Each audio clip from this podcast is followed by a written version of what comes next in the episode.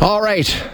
Three days of advanced polling are now over, and uh, boy, we've got over 400,000. I think it's 460,000, something like that, that have already cast their ballots um, in advance polling. I mean, election day is Monday, as you know. You can still cast your ballot ahead of time today and tomorrow, and a lot of people are choosing this option. So what does that tell us? Does it tell us anything? We're going to chat with Jason Ribeiro, who is a political analyst and the president of the Calgary Surge of the CEBL. He joins us every week to sort of walk through what we've seen in the week of the campaign thus far. Jason, thanks for joining us. Appreciate your time.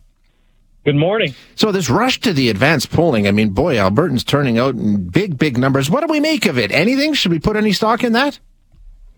Well, look, I think we can we can analyze a few things, right? Not knowing the outcome of some of these ballots, and I think that the first is, you know, certainly advanced voting is a more convenient option, right? Yeah. And the the fact that Elections Alberta has done a great job of socializing this with Albertans, uh, I think is a testament to how we can make voting easier and call a lot of people in to participate in our democracy. Secondly, it indicates to me that people know who they want to vote for. So that decided vote uh, seems to be very locked in, and parties are getting better at turning out their supporters early to be able to build momentum, to give that social license to say in the office, hey, I voted blue. Hey, I voted orange, uh, and and have that be the run up to election day. So I think the decideds are coming out. Um, shows that there's a very locked in uh, vote in this two party system, and that folks love the con- more convenient option of being able to vote. Um, and I think you make a good point in terms of where we are in this campaign. If you're one of the political parties at this point, the campaigning is almost done. There's going to still be announcements. There's still going to be events, but at this point, the focus has shifted. Right now, the focus is okay. The one the supporters that we we've picked up over the course of this campaign. Let's make sure they actually go out and vote. It's motivating your base to go cast their ballot, right? Exactly right, and I think that this is where it's it's almost a dangerous place for parties to be in because you're not fully in control right? The, the, the ability to turn out your vote actually happens months and months prior. This is where ground game matters. This is where the deployment of resources matters. This is where yeah. the margin for error is really, really low. And you have to be one big speech isn't going to do it for you. And so now we're starting to see the parties get really organized uh, and and uh, reap the benefits of, of some pre work that they've done. And, and frankly, I'll say in my home city of Calgary, this is where I've seen the NDP be more organized than I have seen them uh, ever, to be honest. Their get out the vote, the sign wars, they've done a lot of work since 2015. Uh, we'll get to the two primary parties in a second, but first I want to talk about the the third parties, if you will, in the third, the fourth, the fifth, the sixth, whatever the case may be. Uh, um, do you think any of them actually have a chance of impacting this race? Like, I, I, I don't really anticipate any of them are even going to win a seat. Maybe, maybe I, I, I wouldn't bet on it, but could they be influential in terms of some of the close ridings? How much of an impact do you think Alberta Party, Liberals, Greens, they might have on this race?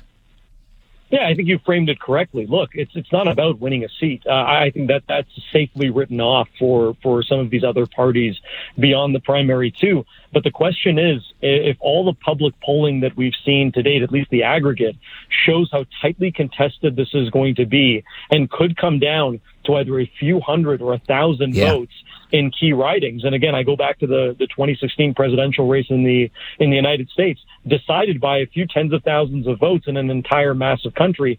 The same thing could happen in some of these swing ridings. And if 100 votes or 50 votes or 200 votes gets uh, directed towards the Alberta Party or or some of the more right leaning conservative parties, and that cannibalizes support for the NDP or the UCP, that absolutely could have an outcome in that riding, and that riding may have an impact on the overall outcome of the election.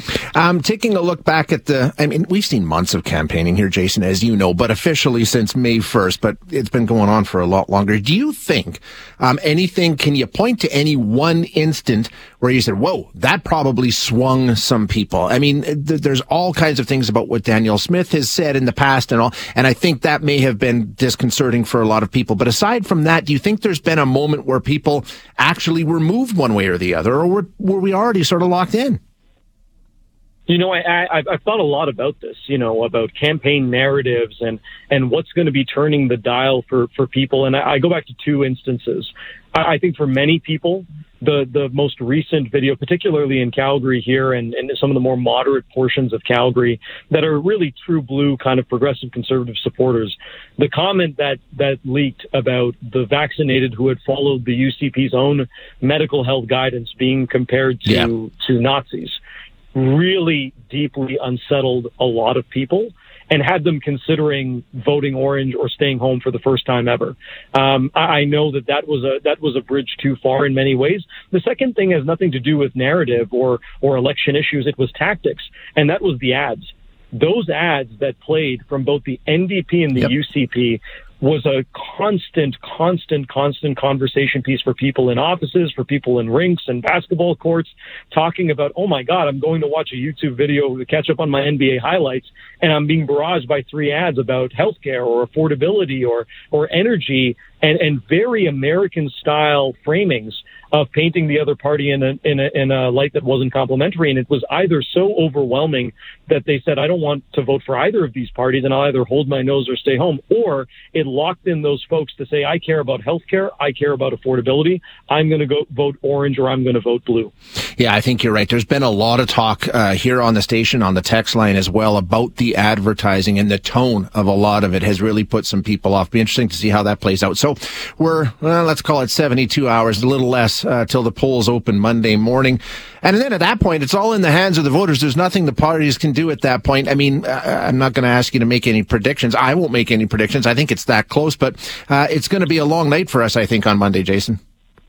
I do. I, I think I think so as well. Uh, and you know, the the challenge is going to be if it does come down in particular ridings that are going to make a, a, macro level difference at the province, you know, if it's within a threshold, is are, are people going to ask for recounted ballots? Uh, if, if the margin is 100 or 50 votes, um, that could make it a long night. I think. Secondly, what could make it a long night is the fact that you know the balance of power could be swung to where you're in a a minority situation in a two party you know province. Yeah.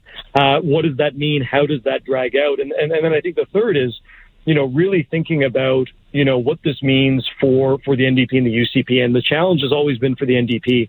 They've got to outperform 2015's numbers that formed, that allowed them to form government. The, the math has changed, right? And, and I think the math in Calgary is going to be a huge part of it. But the UCP does have that incumbency advantage, and and they've been going flat out as I've seen of late with rallies and the like, um, and, and really turning on you know some big key landmark proposals in a city that's going to make a difference around an arena, around uh, you know no tax increases and these really red meat issues. Does that push them over the line in the next few days? That's going to be interesting to see. But I think for the NDP, they know what they need to do. They need to outperform those numbers. I think they'll know very quickly whether they are or they're not, uh, and and we're going to be able to call that uh, that live on on all Corus and, and global stations. Yeah, it's going to be a, it's going to be an interesting night for sure. And I guess in some ways it's kind of good that um, you know it, it's it's going to be an interesting election night. Lots of times it's over, you know, before it even starts. So at least we'll have something to talk about this time. Yeah, no, I, I think um, you know while while it has been bruising, while there has been a campaign even before the writ even dropped, and, and let's be clear, you know our our province our communities have gone through a, pretty tumultuous year. You know, we've gone through yeah. a few years. We've gone through leadership elections, infighting, uh, uh, you know, this cannibalization of the other parties to where it's a two party system. It's been bruising. And I think for, for many people, I know they're excited for it to be over, that there's a sense of relief. But I know for others, they just want stability and they want to be out of this constant flux of battling back and forth. And maybe that's part of doing politics in 2023, but maybe it's not. And maybe we get some resolution from the outcome uh, on, on Monday evening to say, here's where we're going to go forward as a province. And, and hopefully uh, that's that's what emerges from the narrative that we have a government, that there is a clear direction, and, and, we're able to breathe a sigh of relief that we can go back to the things that matter in our communities and not be paying as close attention to some of the the machinations that are going on in and outside of the legislature. Yeah, we're going to talk more about that in just a minute. But Jason, thanks so much for your time. I appreciate you being here as always. For most of us, crime is something we see on the news. We never think it could happen to us until it does. Loved ones are gone, and for the survivors, the scars will never heal. I'm Nancy Hixt, a senior crime reporter for Global News. And on this season of Crime Beat, I'll take you inside some of the most serious crime stories I've covered. Season 6 of Crime Beat is available now on Spotify, Apple Podcasts, Amazon Music, and all podcast platforms.